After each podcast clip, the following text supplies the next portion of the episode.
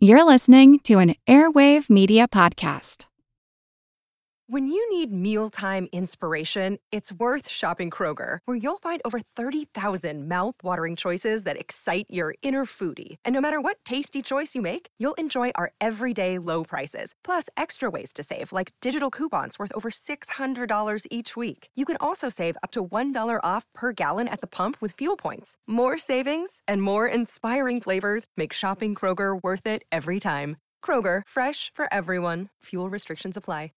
Welcome to From Beneath the Hollywood Sign. If you love old movies, Hollywood history, or the golden age of filmmaking, you've come to the right place. This is the podcast that talks about amazing stories of Tinseltown from another era and fascinating conversations with writer producer Steve Cubine and actress writer Nan McNamara. So, Steve, did Ava Gardner and Howard Hughes have a good relationship? Well, they did until he dislocated her jaw. What? Well, don't worry, she hit him back with an ashtray. From Beneath the Hollywood Sign is the gin joint for you. Recorded in Chicago, Illinois, with your hosts, Ken, Matt, Neil, and Jeff. This is Triviality.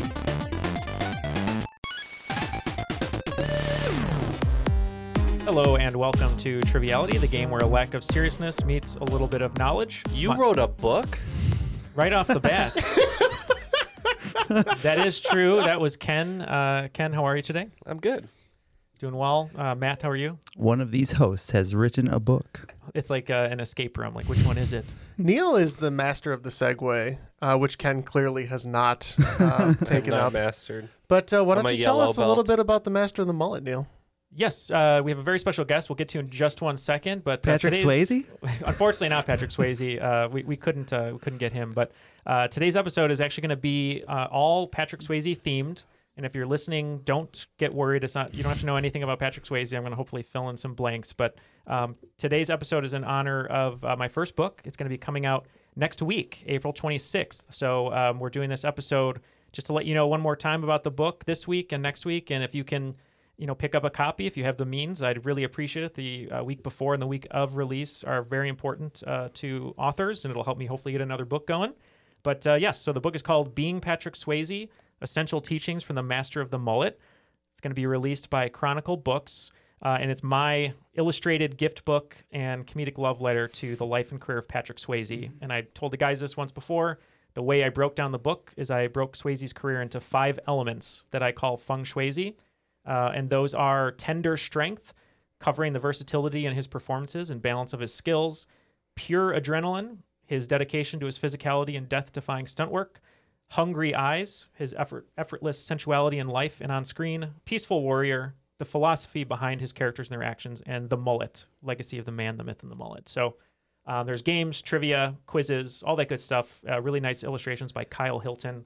Um, so yeah, I hope you guys can pick it up. Uh, everyone, everyone here in the studio picked a copy up, which I appreciate it. So, thank you guys. Yeah.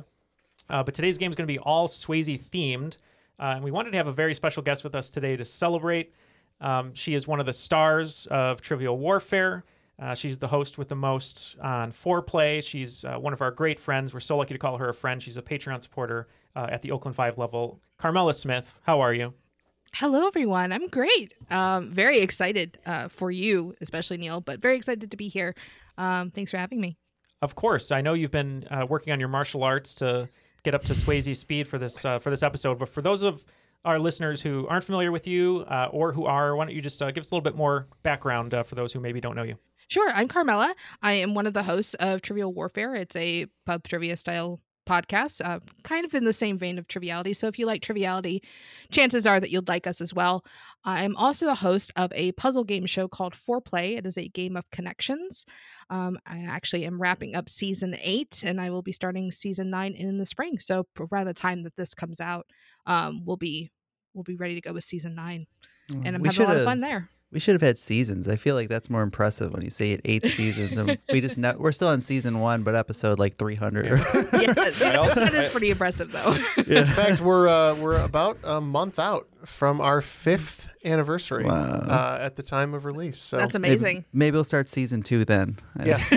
I also noticed that you introduced her as one of the stars of Trivial Warfare. So can we also be referred to as stars of The Triviality? stars of Triviality? Yeah, why not? Yeah. Yeah. Yeah, there's we- we four lo- of you. There's four stars on the Chicago flag. It works. Oh, there you go. yeah. That- that's We're- a great. we'll work connection on there. that Photoshop. Fort Dearborn. oh yeah, what are the four stars? Oh, Fort- boy. Put him on the spot, Neil. The bean. uh, Columbian Exposition, the World's Fair, Hancock Chicago Building. Fire, Fort Dearborn. Fort Dearborn. Okay. Uh, no, that that was a great uh, connection there, though, Ken. But yes, thank you so much, uh, Carmela, for being here. Congratulations on all those seasons. Um, Thank you. I'm trying to figure out which season of ours we jumped the shark in because we probably have many times. Season one, 'cause we're in season one. That's true. So right off the bat, we jumped we jumped the shark. Um, so as I said, uh, today's game is going to be uh, Patrick Swayze themed. Hopefully you'll you'll learn some things. Uh, but we need teams here. So I think Matt, you and Jeff are going to team up today. We are going to team up today. And what's your team name? What is our team name? Well, Jeff? in honor of Patrick Swayze, and uh, you know, just kind of the feelings of you know love in the 21st century, we're going to be ghosted. Ghosted. And before you become a ghost, you need to uh, get your throat ripped out. So we're going to be the throat rippers. For any Awesome. of you who haven't seen Roadhouse, that's That what is that's a a road, reference to. roadhouse. Marshall Teague from Ro- Roadhouse gets his throat ripped out. He does. He does get his throat ripped out. And actually, Marshall Teague uh, wrote a review of your book. So let's let's read this review really quick before we continue, and then we'll get the rules. How about that? Does that sound good? That sounds good because I feel like uh, I, di- I don't want to talk about the book too much. Uh, 'cause I want to talk wrote it. about the book. Too late. All right, so here's the quote from Marshall Teague. For all the fans that love the man and characters he's portrayed, being Patrick Swayze, essential teachings from the master of the mullet author Neil E. Fisher has taken a surprising humorous approach with a slant for the unorthodox perspective of Patrick Swayze's life and career and encaps- encapsulates the spirit of the man who lived life fully, whose impact crosses the generational boundaries. A good read that will leave you smiling and fondly remembering a Hollywood legend. Wow. How about that? That was a really nice quote. Neely and then Fisher. after his throat gets ripped out, then he can't say it anymore. Right, yeah, that's why he wrote the review. Yeah. He didn't. He didn't say it. He could not say it. His last words.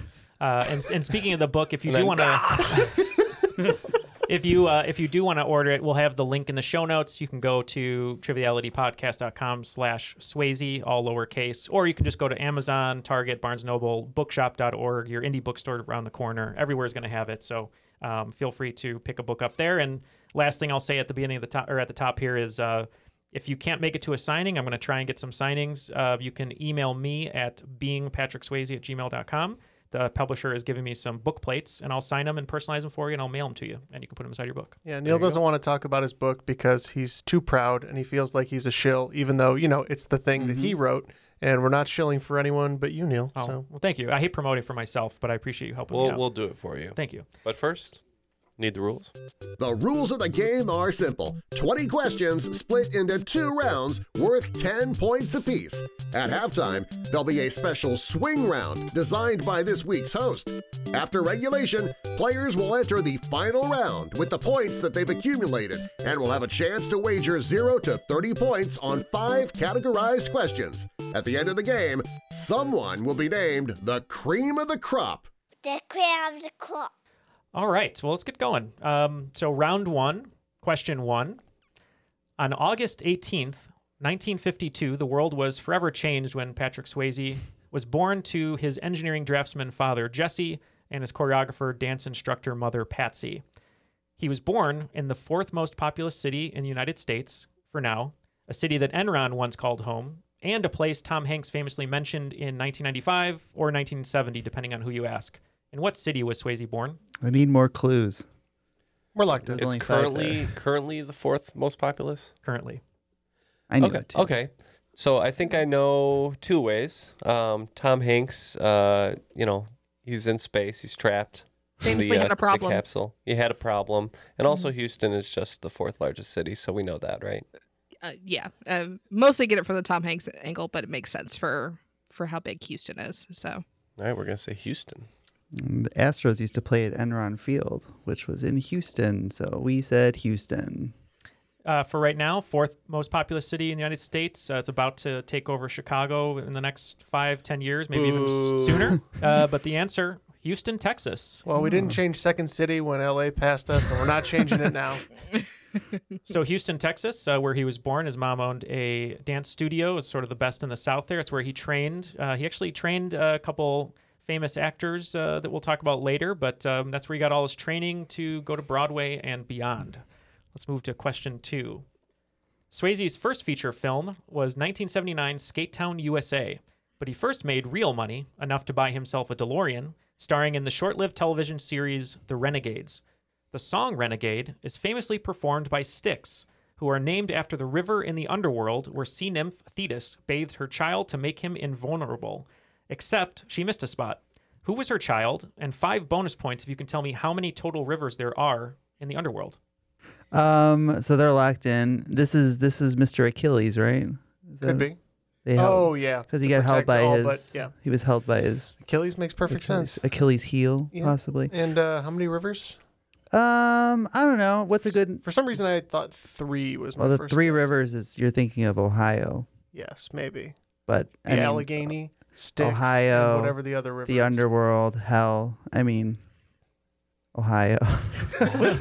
you know what my version? You know what my version of hell is? Huh. Listening to people? the band Sticks. Shout out to Ohio. have, especially when you have too much These time are on your hands so- as well. Ken just really hates the blue collar man. Hades temperature takes over here from I Mr. KP. hate Styx. We're gonna say three, right? Yeah, we're locked in with uh, Achilles and three. It's good. I'm gonna say um four, just because. And we, we said Achilles. Um, we, you got sticks, and then there's like three sections in the video games, so they're like you know sections of hell. So I'm gonna go with four. Okay, uh, no bonus points awarded. Uh, one team was close. Uh, the answer for the question is Achilles. As Matt said, uh, his mother put him into the river but was holding him by his heel, so his heel did not get the invulnerability. And uh, the answer for the rivers is five Mm. it's the river Styx, the river Acheron, Acheron, the river Cocytus, the river Phlegethon, and the river Leth or Lath. How could I forget about the River Phlegathon? Mm-hmm. Number three, in the film adaptation of S.E. Hinton's bestseller The Outsiders, Swayze plays Ponyboy's older brother Derry.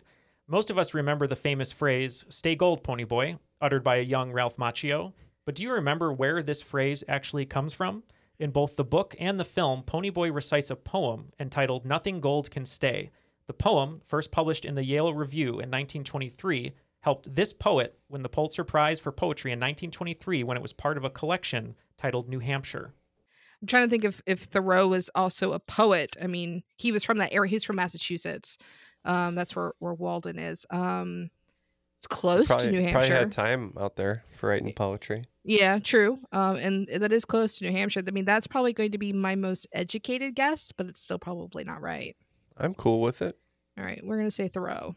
Mm-hmm. More known for being a New Yorker, uh, specifically Harlem. We just guessed Langston Hughes. No points for either team, unfortunately. A shock. Uh, the poet whose collection titled New Hampshire uh, won the Pulitzer Prize was Robert Frost. Oh, Yeah, Robert Frost. Uh, Uh. And the answer not Neil taken. is the cruelest host. Cruelest host. and speaking of the outsiders, little fun fact uh, with Swayze's gymnastic and dance background. Uh, if you remember, right before the Rumble, they're all kind of jumping over fences, doing flips over the fences. Uh, he, he was teaching Tom Cruise and the other guys how to do some of those flips uh, for that sequence before they went to the Rumble. And thus started Tom Cruise's uh, stunt career. Let's move on to question four. Last question dealt with the sunrise, and now we talk Red Dawn, where Swayze's character Jed Eckert helped a bunch of teens resist a Soviet invasion on American soil. Speaking of Soviet aggression, during a 1956 Melbourne Olympics, a match that became known as Blood in the Water was a water, water polo match between the USSR and this country, who were fighting for a victory at the Games amidst a revolution brewing at home. um, Not a lot of water polo matches get a special name. Yeah. Surprise Dookie. Maybe, From maybe they need like 1974. they need like WWE entrance music. Floater from Down Under. The floater from down under. New Zealand, Australia, 1978. Yeah. Right? Classic match. God, I don't know. You you know more about geopolitics I- of 1956 than I, I know do. that's. But like, But I that was know on that was on Jeff's dating profile. Huge into the geopolitics of of 1956. 1956. Um, okay, I I have a Nothing guess. gets me going like the Soviet bloc. yeah, I was gonna say. Well, it doesn't have to be the Soviet bloc. They just had to have a revolution at home. So Mm-hmm. So you're in. I uh, we're gonna take a guess. All right. I was thinking Soviet bloc. Um, Makes most maybe sense. Belarus or Yeah. Something like that. Somewhere in that area. Uh, Latvia, um, Estonia. It's way too late for the Spanish Civil War. Do, Um, do you mind if I go with my gut of Belarus? Just because I don't think I can really reason any anything further. Sure. Let's do that then. Belarus. And um we're gonna guess Cuba. Great guesses, uh, but unfortunately, no points. The answer is Hungary. Oh. So the the match was named Blood on the Water after Hungarian player Irvin Zador emerged from the pool during the last two minutes of the match with blood pouring from his eye after being punched by a Soviet player. Ooh, ouch. And uh, question number five uh, Youngblood, the Swayze film, was my first exposure to Swayze. Uh, when my aunt would babysit me, I would watch the VHS over and over despite not knowing much about hockey. And also, it's like rated R. It's like a hard R. It, yeah, it is pretty hard R.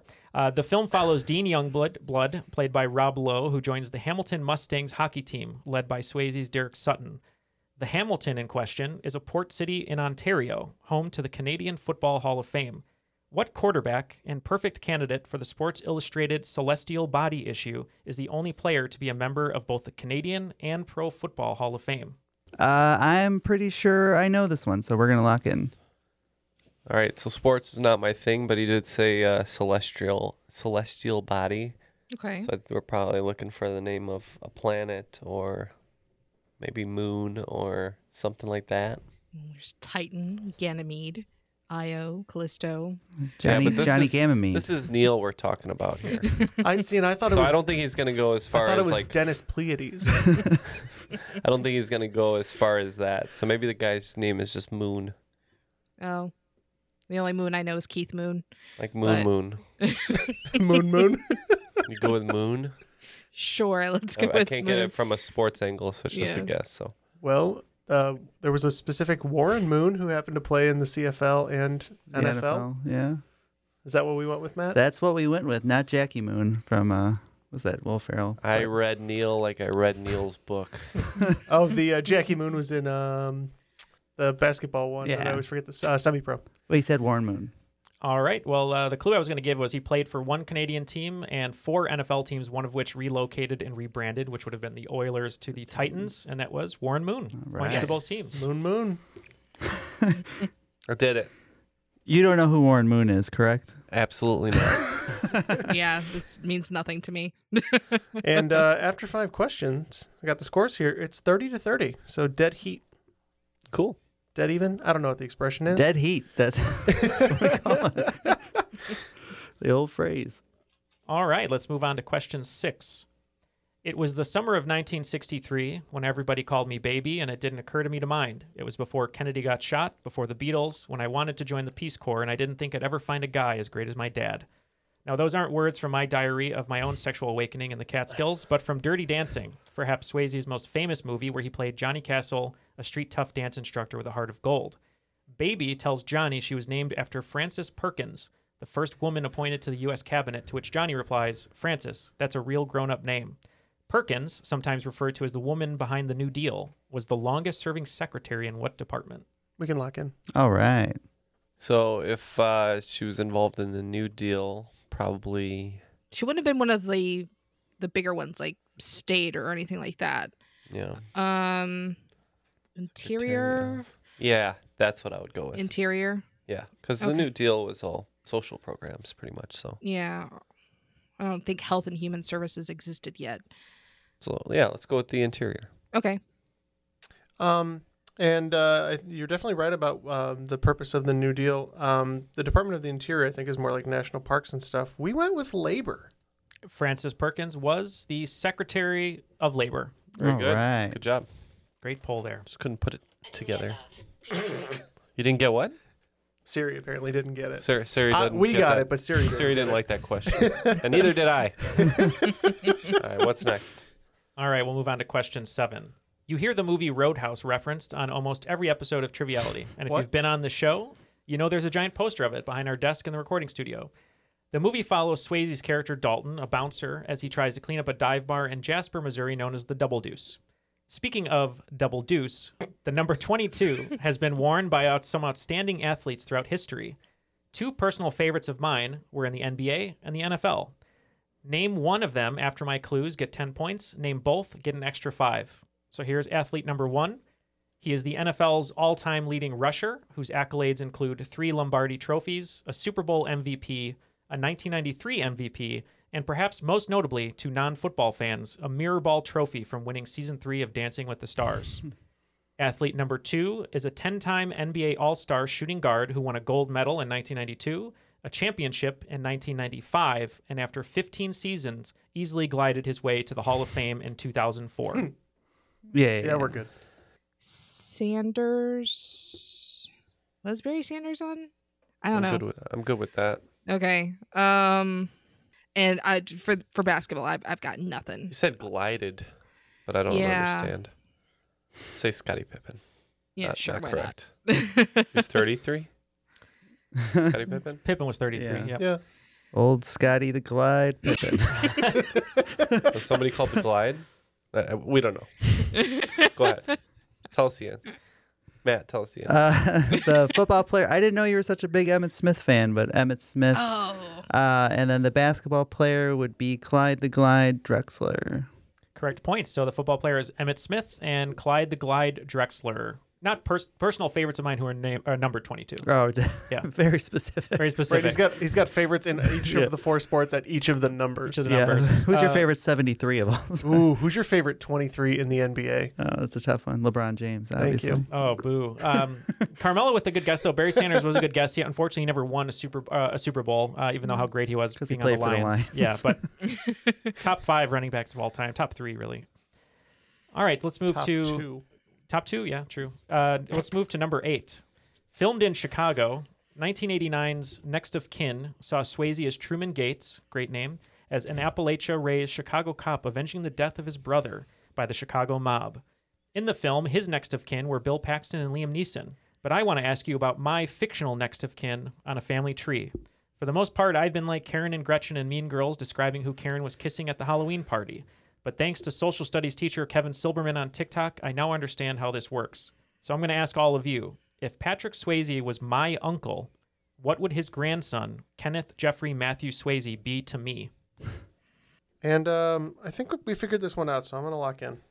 Yeah, that was a lot of words. Um, I I have several of these, and I think it's a first cousin once removed. That's what I wrote down because the Swayze's child would be your cousin, and then Right. their child's first cousin once removed. Yeah. I'm pretty sure that's how it works. I have a couple of them too. Um, an easy way that I like to remember this, since you brought it up, Ken, is you just count the G's. So your first cousin, you share a grandfather and grandmother, right? So just one. Great grandparents that you share would be your second cousins, and so on and so forth. And that's how it goes. And then the once removed has to do with uh, basically your level in the genealogy. So we agree. We said first cousin once removed. Points to both teams. The answer is first cousin once removed. Removed equals down a generation. It's another way you can remember it. So if Kenneth Jeffrey Matthew had a son, it would be my first cousin twice removed. Okay. Yeah. There you go for all those family tree enthusiasts out there. All two of you. Number nine. One of Swayze's most emotional roles was in 1990's Ghost, where he played Sam Wheat, a murdered banker whose ghost attempts to protect his girlfriend from the person who murdered him. No stranger to vengeful ghosts of murdered people, Shakespeare used this device in four plays. Name two of those plays for 10 points and five bonus points for all four. Just a note, there were ghosts in the play Cymbeline, but they were not murdered or vengeful. Yep, that's the two I've got. Good. You done? We're yeah, done. we're done. All right. All right. So they're they're they're good with two. Um, what are Bonuses you are thinking, from Carmela? strong. First of all, Um, I have Macbeth and Hamlet for two. yeah, that's Um, what I was thinking. Um, I'm trying to think of what the other two might be. I can't say Maybe King specifically. Lear. Um, It'd probably be a tragedy, honestly. I read the cliff so... notes of King Lear, and I don't remember a ghost Why didn't you just read King Lear? because the cliff notes are faster. And I just, I was just, I was in a classroom. The cliff notes were sitting there. I was like, this will be good for trivia. Oh, okay. And Ken This said, is uh, recent. This wasn't like high school. he calls Anyways, it let's just lock in with the two. Okay, so Hamlet and Macbeth. Yeah. Oh, we went with something completely different and went with Macbeth and Hamlet. Mm, and also gave up on the other two. Clever. All right, well, well, no bonus points, but full points, 10 points to both teams. So Hamlet has the ghost of his father, Macbeth has the ghost of Banquo. The other two plays Julius Caesar, the ghost of Julius Caesar haunts Brutus before battle, and Richard III. It's Mm. 11 of Richard's victims haunt him before. Well, it battle. didn't really help, but at least I knew it wasn't King Lear thanks to the Cliff Notes. That's right, or as you call it, King Lean, because it was quicker. Uh, isn't it Cliff's Notes? It is Cliff's Notes. Who is Cliff, by the way? He's the guy who doesn't like to read. Yeah, I guess. He's a- although, although he, No, was, he doesn't- he doesn't want read. other people reading. I was gonna say, oh, he, he has to read everything, like He's a even more vengeful so. ghost too because he hates reading, so he doesn't want anybody to read. That's true. Uh, and speaking of ghosts, uh, fun fact: uh, the idea for Ghost came to writer Bruce Joel Rubin after he watched a production of Hamlet. When the ghost of Hamlet's father asks him to avenge his murder, Rubin thought it would be interesting to expand on that concept for 20th century America, and thus the idea was born. And you just uh, mentioned Bruce Joel Rubin, the uh, Oscar winning screenwriter of Ghost. Uh, he actually also left you a review, Neil. And uh, he says, As the writer of the movie Ghost, I knew that when Patrick first said, The love inside, you take it with you, he would change and uplift the world. No one could have said it better. We are all kinder and luckier because of him. This joyful book shows how one man can touch us all and truly celebrates his remarkable life And that one man who's touched us all is is Neil Fisher. uh, no, is Patrick Swayze, but Neil Fisher has uh, has projected projected that through the ages. Yes, I haven't gotten close enough to touch everyone yet, but I'm getting there. COVID really slowed you down. It did, yeah. we weren't allowed to for a little bit. All right, well, we're going to go to the final question of round one. In 1991's Point Break, directed by future Oscar winner Catherine Bigelow, Which is what I think is Patrick Swayze's most emotional. he gets pretty emotional there. He's a he's a he's a great. Uh, when Johnny Utah shoots his gun up in the air and screams "Ah!" That's right. I mean, they could have, they should have been a couple, is- honestly, is what should have happened. Uh, Swayze played Bodhi, the charismatic Zen surfer guru who leads a gang of bank robbing surfers known as the ex presidents, who wore rubber masks depicting the 36th, 37th, 39th, and 40th presidents of the United States. If Keanu Reeves' character, Johnny Utah, arrested each of the ex presidents in order of their age, youngest to oldest, of when they were inaugurated, in what order would they have arrived to jail? All right, so they're locked in. Um, I would say that probably Reagan was the oldest, right? Yeah, um, that would probably be pretty good. They all feel just so old. Um, Uh, Yeah. Reagan was probably on the older side. Carter was also probably on the older side, but he's no, actually he's pretty old now, and he was present in the seventies, so maybe he was on the younger side. All Um, right, so let's say, let's say Johnson. No, let's say Nixon was the youngest, then Johnson, then Carter, then Reagan. okay, that works. So Nixon, Johnson, Carter, Reagan. Okay. Um so I'm I feel like Nixon's on the older side just because I know he was v- Eisenhower's VP. Um so we went Carter and then s- shockingly Johnson, Nixon, Reagan. All right. So, uh, in order of their age when they were inaugurated, the youngest was uh, the 39th president, Jimmy Carter, at 52 years old, 111 days. Next oldest, 36th president, Lyndon B. Johnson, at 55 years and 87 days. Then 37th president, Richard M. Nixon, at 56 years, 11 days. And lastly, 40th president, Ronald Reagan, at 69 years old, 348 days. All right, 10 questions in, first round complete, and our scores look like this 50 points for the Throat Rippers and 85 points for Ghosted. Hmm. All right, you guys are doing pretty well. Uh, before we get to the swing round, just wanted to uh, mention one more time that Carmela is a Patreon supporter of ours, which we uh, truly appreciate. And uh, if you'd like to join her in supporting the show, helping us continue to grow, you can go to patreon.com slash triviality podcast. Uh, Jeff, uh, every month we do a Patreon bonus, which is more trivia focused, but then also a crop drop. Uh, what do you like about both of those uh, formats that we get to do uh, due to the thanks of our, our patrons? Well, it's it's kind of like we are, Neil. It's uh, it's a little bit of left brain, a little bit of right brain, right? So we've got our serious. Uh, it's still pretty relaxed, but we have a lot of fun with it. Our, our you know our regular trivia episode, and then on our our wackier side, we like to do a little bit of an AMA. Uh, you know, just throw us your questions. We're gonna give our honest, off the cuff feedback, and It gets goofy, and sometimes Neil reads us his nightmares, and it's a truly bizarre space for us to explore different aspects of our personalities. And So- Neil's psyche. if uh, if you're at all interested in either of those, you get them both if you support us on Patreon for at least the Oakland Five level or higher. All right. Well, uh, let's uh, get to the swing round here. Um, today's swing round, I'm taking a portion of my book. Actually, it's one of my favorite games from the book. It's called Swayze or Philosopher. Uh, the setup is simple. I'm going to read you a quote, and I want you to tell me is it from a philosopher or is it a quote from a Swayze movie? All right. Number one if you push too hard at anything, you'll get the exact opposite of what you're trying for. Everything contains its opposite. Number two, the only way to make sense out of change is to plunge into it, move with it, and join the dance. Number three, with love and patience, nothing is impossible. Number four, if you want the ultimate, you've got to be willing to pay the ultimate price. It's not tragic to die doing what you love. Number five, you ask a philosopher a question, and after he or she talked for a bit, you don't understand your question anymore. Number six, man is the only creature who refuses to be what he is. Number seven, believe in yourself, imagine good things, and moisturize. Number eight, I remember when Nietzsche said that. Number eight, you don't just stop living because you lose someone. Number nine, and those who were seen dancing were thought to be insane by those who could not hear the music. And number 10, I look in the mirror and all I see is a young old man with a dream. These are indeed suspiciously difficult. I think I wrote Swayze for all of them. Yeah. Philosopher Swayze. It's a trick question.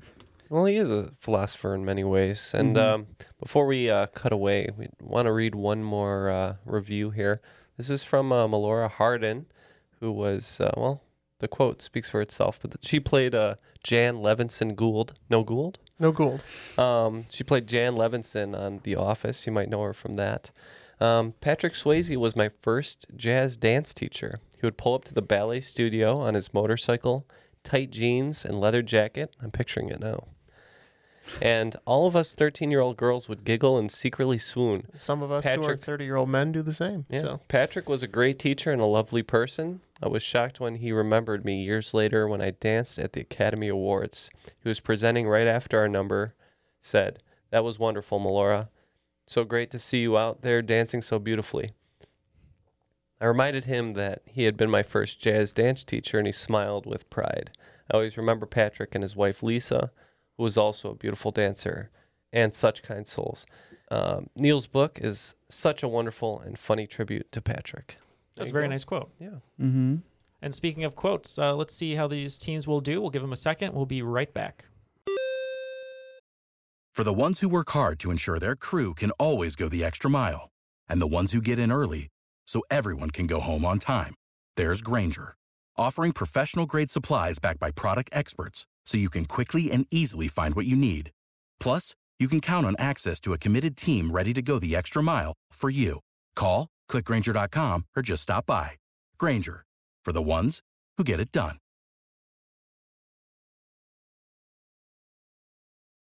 Want to learn how you can make smarter decisions with your money? Well, I've got the podcast for you. I'm Sean Piles and I host NerdWallet's Smart Money Podcast. On our show, we help listeners like you make the most of your finances. I sit down with NerdWallet's team of nerds, personal finance experts in credit cards, banking, investing, and more. We answer your real-world money questions and break down the latest personal finance news. The Nerds will give you the clarity you need by cutting through the clutter and misinformation in today's world of personal finance. We don't promote get rich quick schemes or hype unrealistic side hustles. Instead, we offer practical knowledge that you can apply in your everyday life. You'll learn about strategies to help you build your wealth, invest wisely, shop for financial products, and plan for major life events. And you'll walk away with the confidence you need to ensure that your money is always working as hard as you are. So turn to the nerds to answer your real world money questions and get insights that can help you make the smartest financial decisions for your life. Listen to NerdWallet's Smart Money Podcast wherever you get your podcasts. All the answers are now locked in for the swing round. It is Swayze or philosopher. So when you read the book, uh, there will be 10 more clues because there's 20 total in the book. But I chose 10 for today's contestants. So let's go through them. Number one, if you push too hard at anything, you'll get the exact opposite of what you're trying for. Everything contains its opposite. Um, we said Swayze for the first one. Yep, since it can go either way, we said philosopher. The answer it is Swayze Hmm. as Jack McLeod in 1995's Three Wishes. Number two, the only way to make sense out of change is to plunge into it, move with it, and join the dance. Um, I think we went with philosopher Yep. with that one, right? Yeah, philosopher. And we went the other way, said Swayze. That one? I sense a It theme. is philosopher. Oh, boy. Alan Watts. Oh, we're gonna kill these Yeah, guys. this trend is bad. Number three, with love and patience, nothing is impossible. For this one, we said Swayze. We said Swayze. Philosopher. Oh my god. Daisaku Ikeda. Number four, if you want the ultimate, you got to be willing to pay the ultimate price. It's not tragic to die doing what you love. That's got to be Swayze, right? Well, it doesn't have to uh, if we're right, because we guessed philosopher. This would be probably the most famous quote of Swayze as Bodhi in 1991's Point Break. Number five, you ask a philosopher a question, and after he or she has talked for a bit, you don't understand your question anymore. I think philosopher for that one. yeah, philosopher. God, I hope so. Philosopher. Oh, Finally. On the board. The quote is by Philippa Foot. Number six, man is the only It's a creature. philosopher that you don't really care for, right? No, I, it, it kind of rubs me the wrong way. That's right. Uh, uh, Tarantino loves him. Tarantino loves Philippa Foot. Number six, man is the only creature who refuses to be what he is. We had philosopher As for that did we. one. Yeah. And it is Albert Camus, philosopher. Oh, thank God. Number seven, this one. Uh, Pronounced Camus. It's uh, Camus. Albert. Thank you. oh, Albert Camus. Um, this one, there was a lot of uh, back and forth on. Number seven, believe in yourself, imagine good things, and moisturize. So I said Swayze right away, and Carmela said it's a trick. Yeah, it felt like a trick because you know it sounds like something an actor would say, um, which maybe uh, I I convinced Ken to say Hey, philosopher. um, you've been right when we go the other way. We said Swayze, so The quote comes from the delightful character Vita Bohem in Tu Wong Fu. Thanks for everything, Julie Newmar, Swayze. Oh well, of course, of course, a drag queen would say that.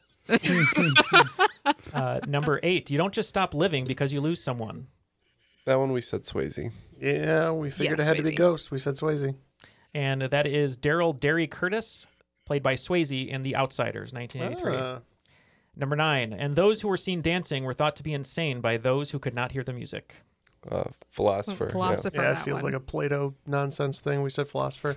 And it is philosopher Friedrich Nietzsche. Oh, one of the other nonsense ones. And uh, finally, here, number 10, I look in the mirror and all I see is a young old man with a dream. We said Swayze. And we said Yeah. Swayze.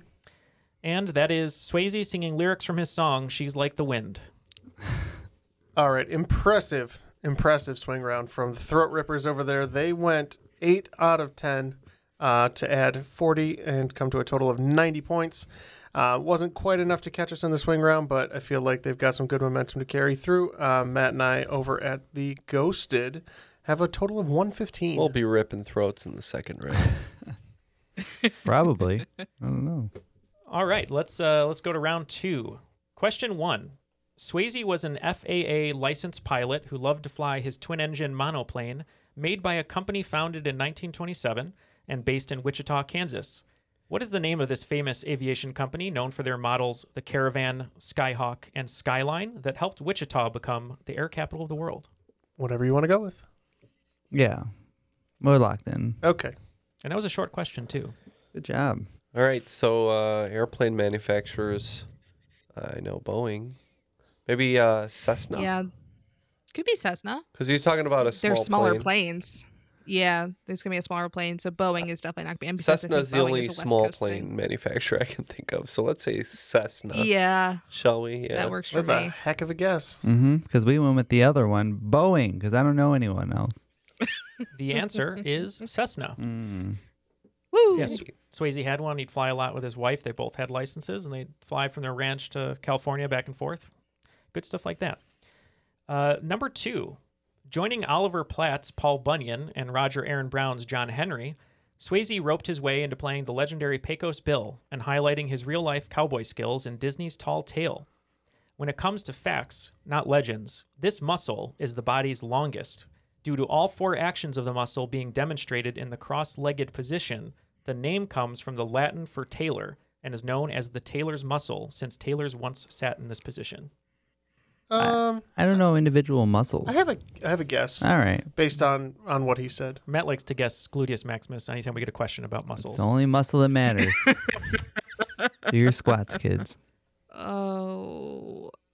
So Uh, what what it's what it sounds like he's talking about is a muscle that runs like all the way down your leg and possibly up into your Yeah. back. And I'm trying to remember. I do yoga, so I'm just trying to remember what the yoga guy says. All right, uh, me and Carmel talked a little bit, and we can't really come up with anything good, so we're gonna tap out on this one. Got no knowledge here, but Neil said something about the four positions or something. So we figured quadriceps.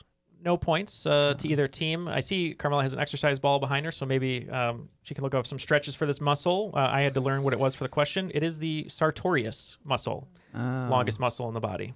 Where does that run? and it does run down your leg, uh, like Carmelo was saying. It runs from, I believe, your hip to your ankle or so. It's long muscle. And did you find out about this muscle from uh, pain that you've been experiencing? Uh, it, it may have been in a WebMD search. Uh, question number three of round two. The early 90s signaled a huge shift in the depiction of drag queens and queer stories. 1995 saw the release of Tu Wong Fu, Thanks for Everything, Julie Newmar, starring Swayze, Wesley Snipes, and Jog- John Leguizamo playing three drag queens on a road trip who changed the lives of a small town. One year prior, in 1994, Australia released a similarly plotted film starring Guy Pearce, Hugo Weaving, and Terrence Stamp, also on a road trip, but this time on a tour bus. Influencing both of these films was a 1990 groundbreaking documentary, not about French liberation in 1944, but the drag ball culture of New York City and the African American, Latino, gay, and transgender communities involved. Name the titer- title of the Australian film I just told you about or the 1990 documentary for 10 points. I got both of them. I have no idea.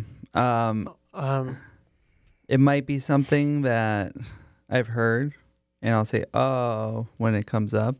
I know I haven't heard of the title of the Australian movie, although I definitely have to check it out now. And I'm I did recently hear about the documentary, but I, I can't remember the title. Yeah, So- not like a John Waters piece or anything. No, definitely not. Um, we could just tap out. the I double guess. tap? Yeah. the double tap. Yeah, in honor of the double deuce. Um, so the the Australian movie is uh Priscilla Queen of the Desert. It's a great movie. I highly recommend it. And the documentary, which I also highly recommend, is Paris is Burning.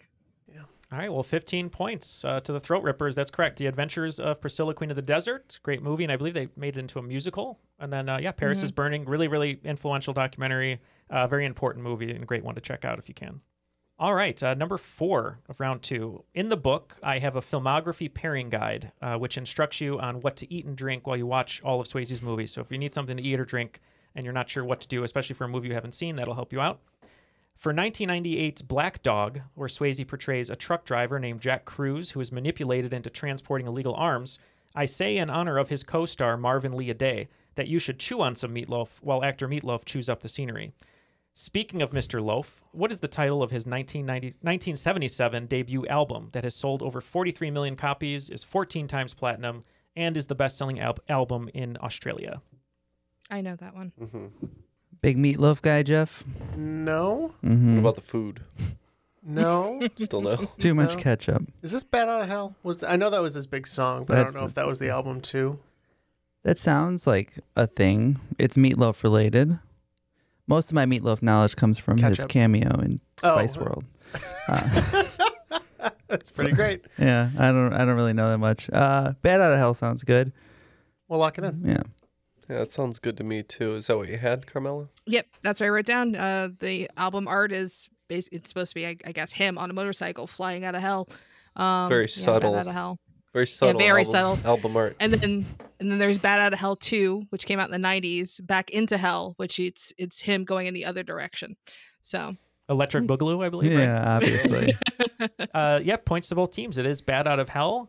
Uh, for our Australian listeners, or for anyone really, if you want to go on YouTube, uh, Meatloaf was the headliner for an AFL Grand Final, which is uh, footy's uh, Super Bowl, basically. And he did a performance where he is very, very out of tune, and I feel bad for him. But uh, if you can check it out, it was it's a crazy video. So just look up Meatloaf AFL Grand Final, and you'll see what happened. A very popular search, I imagine. Yes. All right, number five. As Jim Cunningham, a motivational speaker and secret creeper, Swayze subverted audience expectations with his performance in Donnie Darko. The film deals with a lot of philosophical, scientific, and pseudoscientific theories, one of which Spider Man recently helped us understand. In the film, the ominous elderly woman Roberta Sparrow wrote a book called The Philosophy of Time Travel. Chapter 1 dealt with this specific universe where abnormal and paranormal events transpire. It's a duplicate of the primary universe and is a universe that shares its name with a conver- conversational transgression or a straight line touching the outside of a circle at only one point. Yep. So those are just some clues to help you out with the name, a conversational transgression or a straight line touching the outside of a circle at only one point. We're locked in. So I kind of get it from the circle. That's going to be a, a tangent, Mm-hmm. right? Yeah, I kind of remember that from the from the movie as well. Yeah. So tangent. Mm-hmm. Very popular on this show, The Tangent. Yeah, not a, not kidding. Yeah, Triviality uh, lives in the tangent universe. Points to both teams. that is correct. Uh, so yeah, uh, if you remember, uh, Roberta Sparrow was the the woman uh, who kind of was creeping around that uh, Donnie Darko kept seeing. Yeah, I haven't seen that movie in a hot minute. Yeah, it's been a very long time for me as well. Mhm. I actually. don't feel like it's going to be anywhere near as good as I used to Eh, it'll think still it be was. good. It's got Swayze in it. Has Swayze in it. Here's a little fun fact. Two fun facts for you. Seth Rogen's first movie. He's in the Mm-hmm. crowd during the uh, presentation. Oh, no, not just that, he's got a speaking part. He has a Like speaking part. Yeah. Um, and then um, Swayze's character Jim Cunningham, as I said, he was sort of a creeper. Um, if you remember, if you haven't seen it, there are some videos, some sort of infomercials for his uh, his system, and they filmed on Swayze's ranch. And Swayze um, ha- used all of his own uh, old, outdated '80s clothing to make him look a lot more slimy. Nice. Yeah. That's funny. All right, scores are all tied up after the first five in round two, 135 points apiece. Mm-hmm. Wow. Wow, it's tied. Yeah. That's awesome. Let's see if we can break this tie up with question number six. 1114 is a Swayze movie that came out while I was working at Blockbuster and is an underrated indie thriller and neo noir with converging plot lines. It's pretty fun if you want to check it out. On 1114 1960, this American civil rights activist was the first African American child to desegregate the all white William France Elementary School in Louisiana. Also, the subject of Norman Rockwell's painting, The Problem We All Live With, President Obama invited her to the White House to view this gem of a painting and told her, I think it's fair to say that if it hadn't been for you guys, I might not be here and we wouldn't be looking at this together. I got it. Do you remember? I know I could pick, I'm seeing the picture in my head. It's of- killing me because there was a discussion about some. th- They wanted to ban. She has a like a child a children's book that Hmm. she wrote about her experiences with this, and I feel like some school district wanted to ban it recently. I believe it. And People want to ban everything. I heard they want to ban triviality for its uh, nonsense and lack of seriousness. how about just sometimes we're boring. Yeah. Irrelevant information. Um, I don't I don't know her name. Uh, I don't think it's gonna come to me. In conclusion, we don't know. After after suffering greatly trying to remember her name, we couldn't pull it, so we're just gonna have to tap out. All right. Well, let me put Jeff out of his misery. Um, Ruby Bridges. That's what you're looking Oh. for. Ruby Bridges is Thank you. correct. That was agonizing. Yeah, try to throw a little hint in there with the gem of a painting. Um, but yeah, Ruby Bridges. Yep, she had a, a book, as Jeff said, and uh, yeah, pretty crazy Couple, that uh, actually. it was 1960 that that happened. That's for sure. Yeah. Uh, everyone thinks that, you know, desegregation was so long ago, but I mean, she's still alive and, you know, it's not that long ago. All right. Well, let's move on to uh, question seven. In 2004, Swayze starred in George and the Dragon, loosely based on the legend of St. George and the Dragon. George may have fictitiously slayed the dragon, but the film was sadly never victorious at the box office.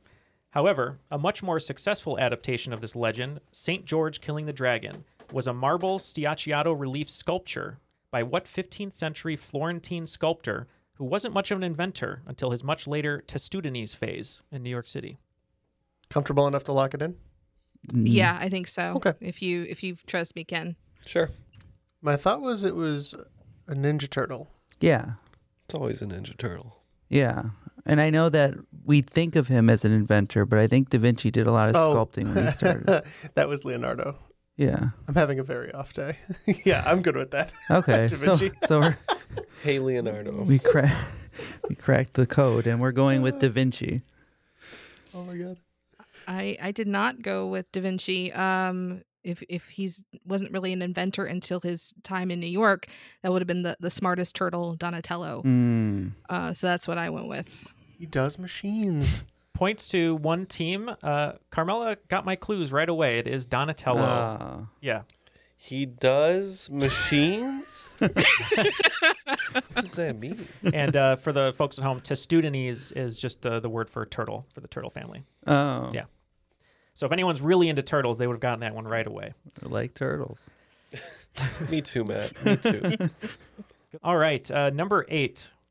Keeping Mum is a British dark comedy and lesser known Swayze flick where he plays a horn dog golf instructor wearing a thong at one point who flirts with the vicar's wife in a small Cornish village. Many of the village's problems are solved by an elderly housekeeper with a flair for murder. If this story took place in fictional St. Mary Mead, the murders would be solved quickly by the intuitive deductions of what elderly spinster and Agatha Christie amateur sleuth. Neil loves his Agatha Christie. I do. I read about one Agatha Christie book a week. Uh, kind of, you know, get me uh, get my emotions down at the end of the night. I kind of relax with them, Mm-hmm. and I read about murder. Oh, is that what you read about? Do you do you know any of these characters? The only Agatha Christie character I know, I don't believe, is the correct answer here. I gotta read some books. Um. We started that five years ago when we started this podcast. Oh yeah, why change now? we haven't done it yet. Good point. I think I mean there there are two main de- detective-y kind of um, Agatha Christie characters. There's Perot, Mhm. who's a man, Mhm. and then there's Miss Marple. So I'm pretty sure That's this is right. probably going to be Miss Marple. Yeah. Sounds like a good answer. We said Perot. Mm-hmm. Encyclopedia Brown. Calling uh, Saint Mary Mead home, uh, the elderly spinster herself, Miss Marple, is the correct answer. It's kind of like Murder She Wrote. Mur- Murder She Wrote is basically yeah, sort of a, an adaptation Yeah. of Miss Marple. Yeah, yeah. Miss Marple uh, is you know in between knitting and, and whatnot uses town gossip and her own interviews with people to, uh, unbeknownst to anyone else, figure out the, the clues in the murder before the police usually. Uh, and she's very smart with her deductions, sometimes tr- laying traps for the criminals, which is really funny. Okay, Killing them. she she, she kill, kills them in cold blood herself. Judge, jury, and execution. Right. Yeah. She's the original Dexter. Death Wish is based on Miss Marple. Just It's a mur- more extreme Home Alone. Yeah, right. All right, uh, number nine. In 2007, towards the end of his life and career, Swayze took a different direction, back to his roots in the theater to perform the role of Nathan Detroit in a production of Guys and Dolls that was staged at the Piccadilly Theatre in London's Broadway equivalent, known as what? Okay, these guys are locked in. Is that the West End? I think it's the West End. Yeah. So uh, that's usually what I hear in reference to British theater is West End. So We're going with that. West End boys and East End girls. Um, we said West End as well. Yep, if you're not in New York on Broadway, the next best place you can be is in the West End in London. Points to both teams. All right, well, we're at question 10 here at the end of the second round. I think the scores are still pretty close, so we're going to see what happens after this question. During one of the most famous SNL sketches of all time, Patrick Swayze and Chris Farley work their butts off to become a Chippendales dancer. What song with the opening lyrics, Everyone's Watching to See What You Will Do, is playing in the background while Swayze and Farley dance duel it out? I know that. Oh, so these guys are in? I actually have no idea. I can picture it, but I can't I hear think it. I've seen the GIF more than I've heard. this yeah, song I can or- see the GIF in my head, and of course there's no music. Um, I'm trying to parse it out from the lyrics. It's a tangerine speedo. It's never Sadly tangerine not. Speedo. we don't have enough tangerine speedo. Speaking of uh, bowling for soup, we don't have enough tangerine Speaking speedo. of bowling for soup, We don't have enough tangerine speedo questions on the let me podcast. tell you that karaoke place had ten bowling for soup songs. Wow, Why? Oh yeah, I saw that. Who's that for? you? I guess for me. I don't know All this. right, we're out. Uh, Matt, I think this is everyone's. Everybody's working for the weekend. mm-hmm. So that's what we said.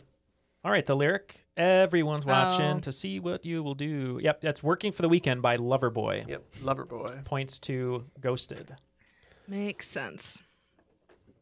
All right, so it was uh, quite a round um, we had there.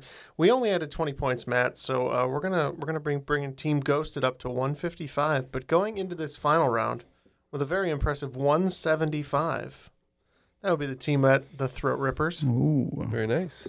and we're excited to wager the points. But uh, before we get the categories, let's read one more review here from Thomas Lennon, who you he's an author and a screenwriter and an actor, but you probably recognize him from Reno 911 and countless uh, smaller comedy roles, I would say. And uh, he says, I was recently watching Dirty Dancing with my son. I would intermittently pause the film, turn to him, and say, "When I'm in doubt, when in doubt, be like Patrick Swayze."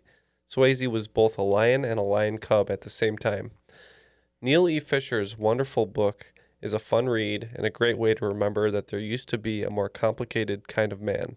Dare I say, a real man, a man called Patrick Swayze. Neil E. Fisher's book is a delight to read, a must have for any serious Swayze fans library. Uh, well, yeah, thank you for reading that, Ken. Thank you to uh, Thomas Lennon. Maybe one day we'll get him on the show. I don't know. I'll uh, will it into existence or just stop, or, you know, keep emailing him until he says yes. That'd be lovely. We'd love that. Uh, all right, so the, the scores are pretty close. So I'm going to give you the final round categories here. Uh, category one is Swayze in hip hop.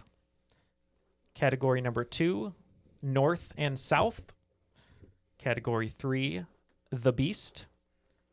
Category four, Swayze and Disney. Category number five, Being Patrick Swayze. All right, all the wagers are now locked in. So let's get the questions. All right, question one in the category of Swayze and hip hop.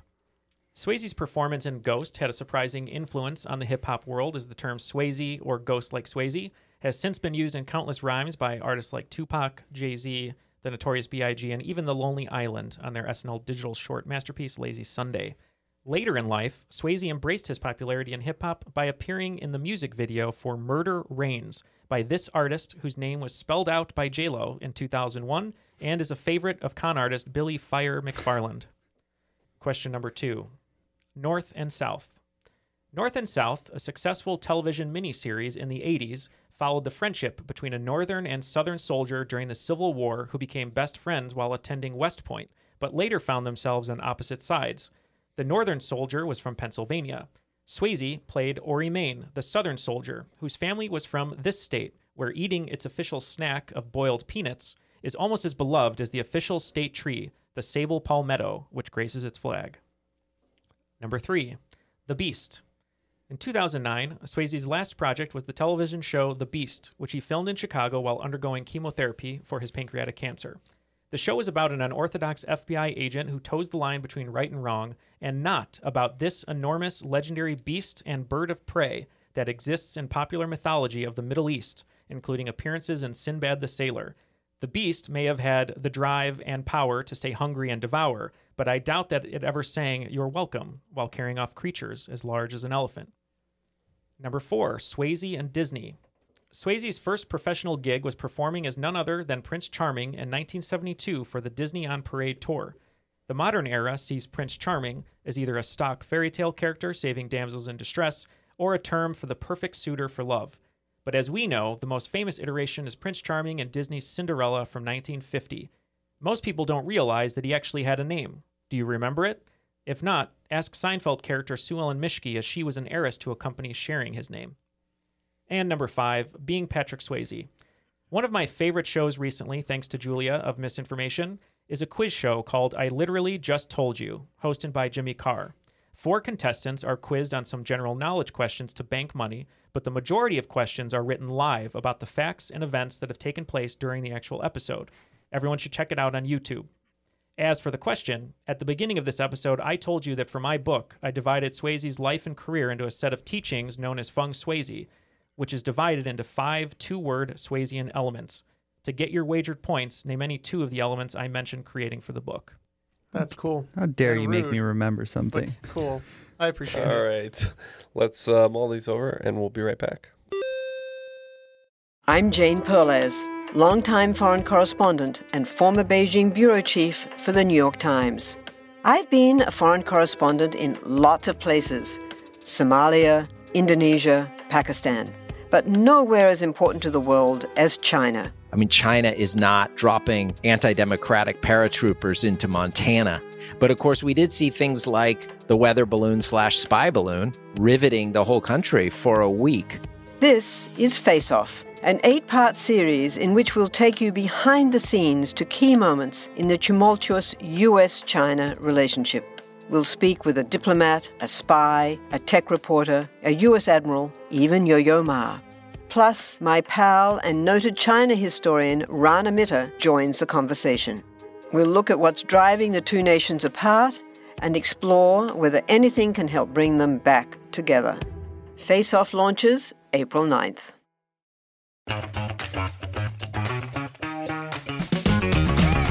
Hey there, I'm Dylan Lewis, one of the hosts of Motley Fool Money. Each weekday on Motley Fool Money, we talk through the business news you need to know and the stories moving stocks on Wall Street. On weekends, we dive into the industries shaping tomorrow and host the experts, authors, and executives that understand them. Tune in for insights, a long term perspective on investing, and of course, stock ideas. Plenty of them. To quote a listener, it pays to listen. Check us out and subscribe wherever you listen to podcasts.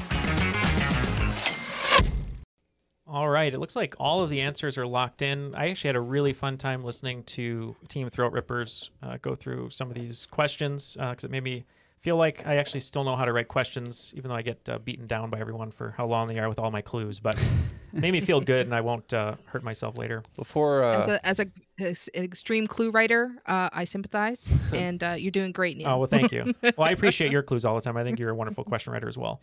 Thank you. Uh, before you read the questions again, we give our answers. We got one more quote here from uh, Stacy Widlitz. Stacy Widlitz, yep. Yeah, uh, composer for Uh, She's Like the Wind, with Swayze, yep. With Swayze. Uh, and this is a little bit more of an emotional quote, so I just wanted to uh, say it now, and then we can continue having some fun. Uh, reading Neil E. Fisher's book brought back a lot of fun and poignant memories for me. I'm proud that the song Buddy and I created, She's Like the Wind, still lives on, and that our names will forever be together. Buddy was a great friend, and I miss him terribly. Yeah, very uh, very nice quote from him. Uh, yeah, that song went to um, number three on the Billboard uh, 100. So it was uh, pretty. so popular. Swayze sang that?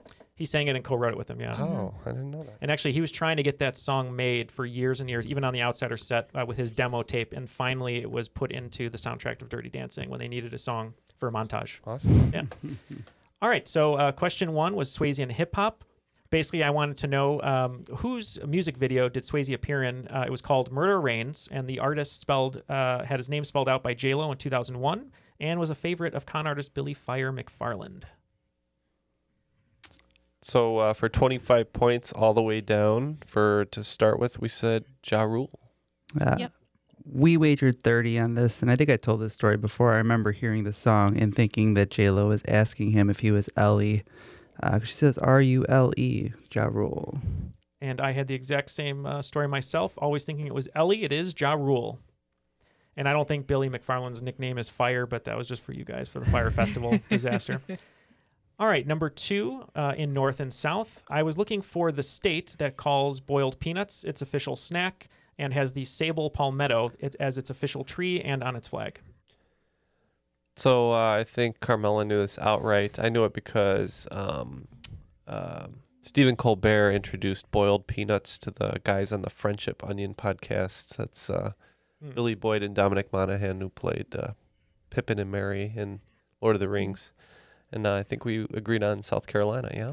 Yeah, if you never had boiled peanuts, I uh I recommend them. It might just be like a southern thing, but I I think they're great.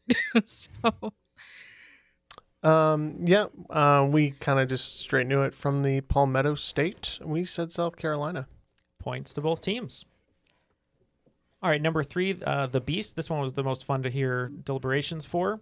I'm looking for a Middle East uh, mythological beast that existed uh, in stories like Sinbad the Sailor. I said it uh, may have had the drive and power to stay hungry and devour, but I doubt it ever saying, You're welcome. What is the name of that beast? Yeah, so we were going off of pure fantasy knowledge at first, and then we realized he's talking about Maui from Moana with the quotes, and The Rock plays M- Maui, and the uh, mythical beast is The Rock. Yeah. ROC, I believe. Yep. Uh, I remember seeing in uh, version 3.5 of the Dungeons and Dragons Monster Manual a very large white bird. Nerd. Which had a, uh, a dolphin in its talons uh, to, for scale. And uh, that was The Rock, R O C. So uh, the drive and the power to stay hungry and devour was sort of a meme for a while because that was the Rock's uh, rap verse on Face Off Tech Nine. Uh, and you're welcome. Yep. Uh, Maui played by The Rock, R O C. That is correct answer. Points to both teams. Mm. All right, number four, Swayze and Disney. I was basically just asking you, uh, what is Prince Charming's actual name from Cinderella in 1950? He normally doesn't go by it, but he does have a name. Yeah, again for 25 points. Not too sure on this one, but something deep inside me wanted to say Humphrey. So we just said Humphrey. We wagered 30 on this, and if my Seinfeld memory tells me, Sumichki was a uh, heiress to the O. Henry candy bar, so we said Henry. Points to Ghosted. It is Prince Henry. Oh. You were close, Ken, with the H there. The I was- tide has turned. I was holding out for Humperdink. the tide has turned against us. no. Uh, And the, the final question in the category being Patrick Swayze, uh, one of my favorite shows I've discovered is called I Literally Just Told You, hosted by Jimmy Carr. You can find all six episodes of the first series on YouTube. Uh, and basically, like I said, they write questions live during the episode on top of normal questions. And I just wanted to know can you name any two of the five word Swayzean elements for Feng Swayze that I mentioned at the beginning of the show that are in my book? Uh, Carmela had this right off the bat. Good memory. Yeah. Uh, so I put uh, Pure Journal, which I believe is the second category, and Peaceful Warrior, which I believe is like the fourth or fifth one. Wonderful. How many points do we have on this one, Matt? 20. And um, we had the mullet because you can't not go the mullet. And um, I've been singing it in my head all day. Um, good thing. Uh, helped me to remember Hungry Eyes. points for everyone. Uh, the five were Tender Strength, Pure Adrenaline, Hungry Eyes, Peaceful Warrior, and the Mullet. All right, it all came down to that final round. There were some blows being thrown back and forth. Um, but much like Patrick Swayze, we were being nice the whole time because it wasn't yet time to not be nice. Um, the scores, though, in the final round ended up with 250 points uh, for the Throat Rippers. And today's cream of the crop, Team Ghosted, 285. The cream of the crop. Nobody does it better. You, Great blo- job. you blocked my throat rip. The Throat Rip Throaters is I, our new I name. tried to rip Jeff's throat, but he put his hand up by his throat. I couldn't get past it. Mm-hmm. Great job by He's both wearing a teams. scarf. it was a chilly day. It prevents all throat ripping. Yeah, great job, guys. I was hoping um, everyone would enjoy the questions and some of the clues, learning a little bit about Swayze, but more more so about trivia. Mm-hmm. And a little bit about love. A little bit about love. And ourselves, to be honest. Yeah, that's right. I feel like a new man. Uh, basically yeah so if if you can um, if you've enjoyed uh, some of the content that uh, we've given over the past few years or and some of my bad jokes and impressions and whatnot if you wouldn't mind picking up a copy uh, this week or the week of release which is next week that'd be um, very appreciated by me you can go to uh, trivialitypodcast.com slash swayze s-w-a-y-z-e E. i'll put some links there but otherwise you can just go anywhere amazon bookshop.org target barnes and noble pick up the book and if you'd like a signed copy, um, just email me at beingpatrickswayze at gmail.com. I'll send a book plate. Um, and I appreciate all the support from all of our listeners and friends. Support your local bookstore and Neil Fisher at the same time. Neil right. E. Fisher. Neely Fisher. Neil E. Fisher, which no one knows this, but uh, there was a producer in Hollywood named Neil Fisher, same spelling, and I kept getting emails about movies he produced and had to pretend it was it was me, uh, and I was just getting sick of it. So I said, I'm just gonna throw my initial in the middle. So yeah, Anytime anyone asks you what the E stands for, just give them a different answer every time. like never what the E actually stands for, just something completely different. I love I love that idea. Well, Carmela, thank you for joining us so much. Uh, we always love having you on the show. Uh, any Thank you for parting having words me. for today? Um, no, I had a lot of fun uh, talking about Patrick Swayze and hanging out with all of y'all. Um, as I mentioned at the top of the show, I'm on a couple different podcasts, Trivial Warfare and Foreplay. You can check those out on any of your local podcatchers. And uh, I occasionally shout into the void on Twitter. You can find me there at TWA First Lady. All right. Well, we, we can't wait until the next time we can all hang out together in person again, Carmela, because you bring uh, such a light to every room you enter, and we're so lucky to call you a friend. So thank you for spending some time with us you. today. Oh, of course. Bring a Um, big old bucket of boiled peanuts next time. bring We'll some be- boiled peanuts. Don't tempt me. I'll, I'll try them again. I, didn't, I don't think I liked them last time, but I would give them a go. Uh, so support Carmela and all her endeavors, uh, and uh, we appreciate you. Thank you so much for uh, giving me some time to talk about my book and these crazy long questions with all the clues um, for Ken, Jeff, Matt, Carmela. My name is Neil, and that was Triviality.